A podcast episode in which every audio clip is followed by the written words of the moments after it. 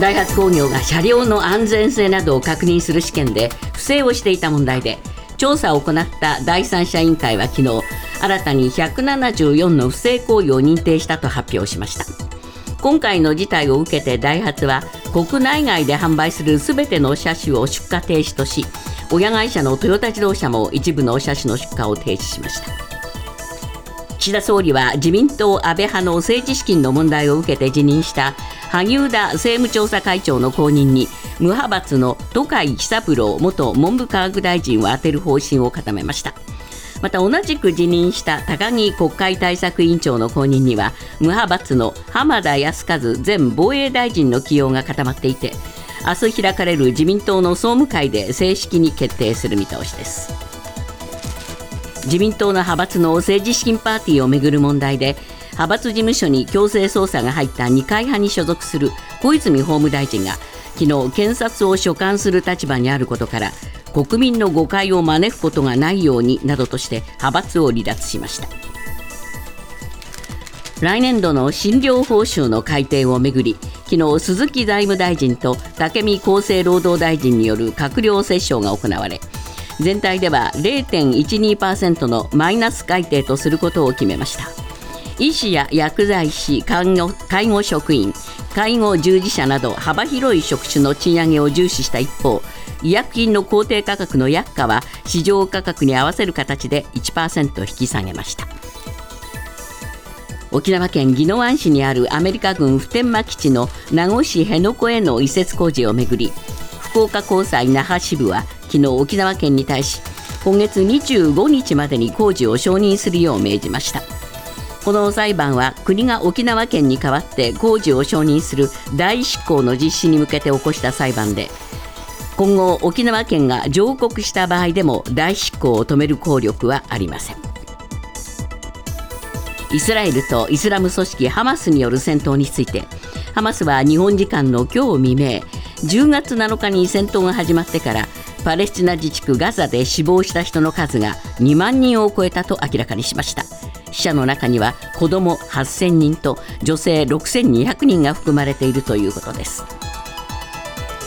政府観光局は昨日今年1月から先月までに日本を訪れた外国人観光客の累計が2233万人余りとなり4年ぶりに2000万人を突破したとする推計を発表しました。新型コロナウイルスの水際対策が撤廃されたことに伴う国際航空路線の運航再開に加え円安も追い風となりました。今朝のニューヨーク株式市場ダウ平均は475ドル92セント安い3万7082ドルちょうど。ナスダックは225.28ポイント下落し1万4777.94ポイントで取引を終えました。一方為替ですがドル円は1ドル143円55銭。ユーロ円は1ユーロ157円08銭で推移しています。続いてスポーツです。世界野球ソフトボール連盟は来年11月に開催予定の野球の国際大会プレミア12に出場する12チームを発表し2連覇を目指す日本や2大会ぶりの制覇を狙う韓国それにアメリカなどが名を連ねました。プレミア12は最新の世界ランキングで上位12位までの国と地域が参加する大会で決勝は来年11月24日に東京ドームで開催されます。ニュースズームアップ。ダイハツ工業は昨日不正行為を調査する調査委員会の結果を公表し安全性能を担保する認証試験25項目で174の不正が判明したことを明らかにしました。この対応として現在国内外で生産されているすべてのダイハツ開発車種の出荷を一旦停止するとしています。ニュースズームアップ。ダイハツ不正試験が拡大。全車種出荷停止へ。今日のコメンテーター渋谷和弘さんです。まあ全車種の出荷停止ですからこれはもう大きな問題になりましたね、そういうことですね、えー、現在生産開発している28車種。これ全部もう生産出荷停止です、えー、さらにですね過去発売していた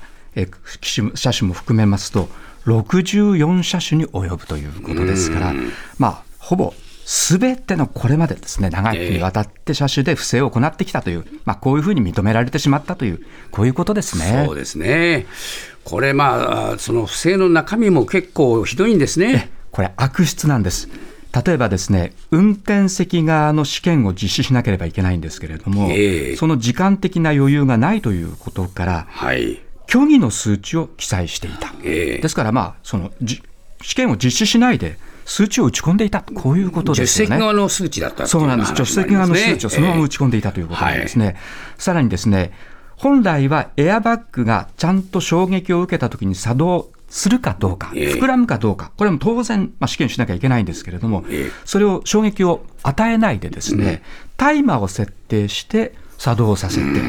で、それで試験は OK ですよと、こういうふうにしていた。はい。はい、さらにですね、排ガス燃費試験でも、試験直前にその部品を新品に変えていた、はい、部品をすり替えていたということですね、はい。えー、さらにドアロック解除に関わる安全性が法で決められた基準に適合していないにもかかわらず、うん、試験は OK ですよということで通してしまったというね、はい、こういうことをまあ積み重ねてきたということですね。そうですね、まあ、これ、ずいぶん前からですね行われていたと、もう30年以上前からだっていうんですが、実は2014年から急増してるというんですね。そういうことですね、えー、不正自体は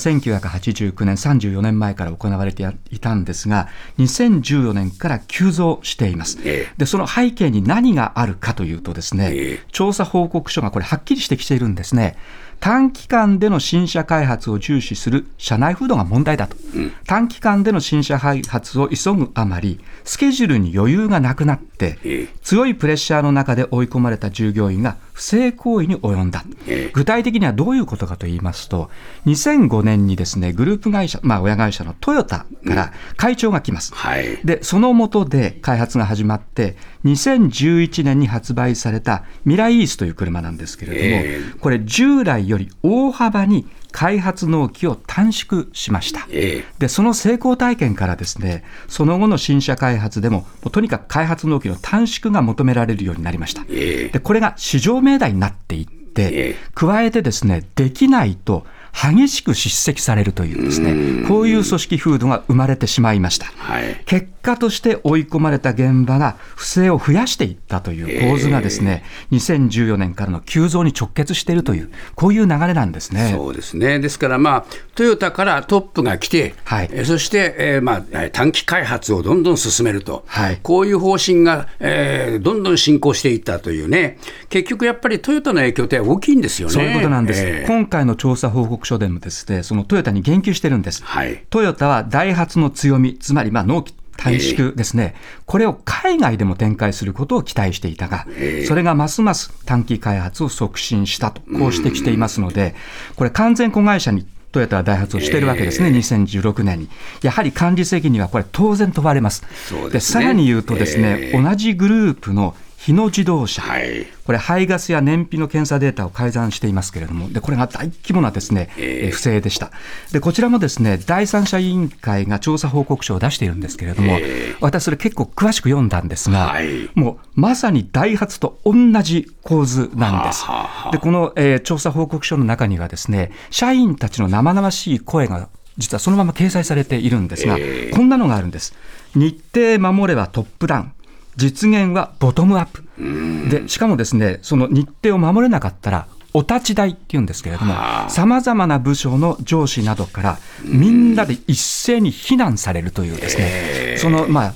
てみれば、囚人監視のもとで非難されるような立場になってしまいますので、もう不正にとにかくこれ通さなきゃということで染めていったというのはですね、大発と掃除系なんですね。そうですねとなってくると、同じ親会社であるグループですね、やっぱり管理責任を問われているトヨタの責任というのは、僕は非常に大きいというふうに思いますね。そうですね。まあ、このところ自動車関連のですね、えー、その問題は多くて、はい、あの、ホンダでもね、えー、リコールが出ました。そうですね。えー、26車種。113万台のリコールをですね届け出ました、えー、これもエンジン止まってしまうような恐れが、はい、あの燃料ポンプに不具合があるということで、ねはい、命の安全に直結するわけですよね。そうですね。でこの燃料ポンプは自動車部品メーカーのデンソーが製造したもので、えー、同じ不具合でのリコールは、ホンダだけではなくて、合わせて382万台に達するという、えー、こういうことですね。デンソーの問題もあるわけですよね。そういうことになるんですね。それから、まあ、テスラもね、大型リコールしました。これは大規模なリコールです。えー、運転支援システムを誤って使うのを防ぐための対策が不十分で、衝突の恐れがある。これは怖いですよね。ねこれも命のですね危険があります。えー、で、200万台を超えるリコールを届け出まして、はい、アメリカでは過去最大規模のリコールだと伝えられているというですね、そういうことですね。そして今入ってきたこの、えー、トヨタ自動車のアメリカ子会社、はい、えー、トヨタブランドとレクサスの計100万台、はい、これリコール。そうですね。こういう話が出てきましたから。はいまあ、自動車業界は、まあ、次から次へとこういうことが起こっているわけですね。そういうことですね。えー、ですから、その納期の問題も含めてですね、えー、本当に余裕を持って作っていないんじゃないか、だから結果としてリコールに直結するようなですね部品の不具合が出てきてるんじゃないかというふうにですねこれ思わざるを得ないですよね。ねトヨタは本当にね決算でもね、はい、非常にいい成績上げて過去最高などと歌ってるわけですけれども、えーはい、その裏でこういう過酷なですね現実があるっていうことですよね。はい、そういうことですね、えー、そしていい時でないとですね本当にメス入れられませんので、これきっちりと日本のものづくりの本当に先頭を走っている、えー、日本を支えてる企業ですから、はい、これはもうぜひやってもらわなきゃいけないというふうに思います、ね、先頭になったって、これ、改革にね、手を染めるっていうことをしないと、ですね、はい、その責任問われますよね。そういうことですね、えー、自動車産業全体のですねやっぱり責任を負ってるわけですから、はい、とにかくもう今日からやってほしいというふうに思いますね。ニュースズームアップ。2024年度に予定されている診療報酬と介護報酬の改定政府は昨日医療職の人件費などに充てる本体部分を0.88%介護サービスの公定価格になる介護報酬を1.59%それぞれ引き上げる方針を決めました。ニュースズームアップ。診療報酬と介護報酬の改定は賃上げ重視で決着。まあ、報酬の改定が来年に迫ってたんですね。そういうことですね、えー、診療報酬は2年ごと、介護報酬と障害福祉サービス報酬は3年ごとに見直されまして、えー、で来年度はこの3種類の公定価格を見直すトリプル改定の年に当たる全部一緒になるわけですね。全部一緒になるということですね。えー、で加えて今回の改定はですね、段階の世代、1947から49年生まれですけれども、この世代が75歳以上の後期高齢者になって、えー、社会保障が膨らむ、いわゆる2025年問題を控えた最後の重要な改定でもあったという、こういうことですね。えー、これはね、なかなか難しい改定になりましたね。はい、そうなんです、そもそもですね、この改定というのは、国民の負担軽減、これやっぱりしなきゃいけないというのがあります。はい、一方で医療や介護の担い手の人たち、この人たちの賃金、報酬を上げなきゃいけない、えー、お金はかかる、はい、だけどかけられない、そういうこ、ね、こういう状況ですよね、相反する課題を同時にどう解決するかというですね、はい、こういう改定だったんですね。えー、でこの中でまずこの医療報酬ですけれども、はい、日本医師会などの医療団体は、もう物価高で、病院でのいろんな、あるいは診療所でのいろんな経費が増えているので、薬価を除いた本体部分の賃上げを主張していました。はい、えー、で特にですね、焦点が当たっていたのは、診療所です。うん、で、この医療法ではベッドが20以上あるのが病院、で19以下なら診療所と定義されていまして、でこの日本医師会の会員の構成割合はですねこの診療所が83%占めます。多いんですね。多いんですね、で病院はたった4.7%であとは個人開業医ということです、うん。はい、ですから日本医師会としては診療所の報酬この本体分も上げてほしい、こういうふうに主張してきました。一方で財務省は診療所の報酬を引き下げたい、うん、要するにもう経営状態が十分いいじゃないかと、こう言ってたんですね。はいえ。ー、で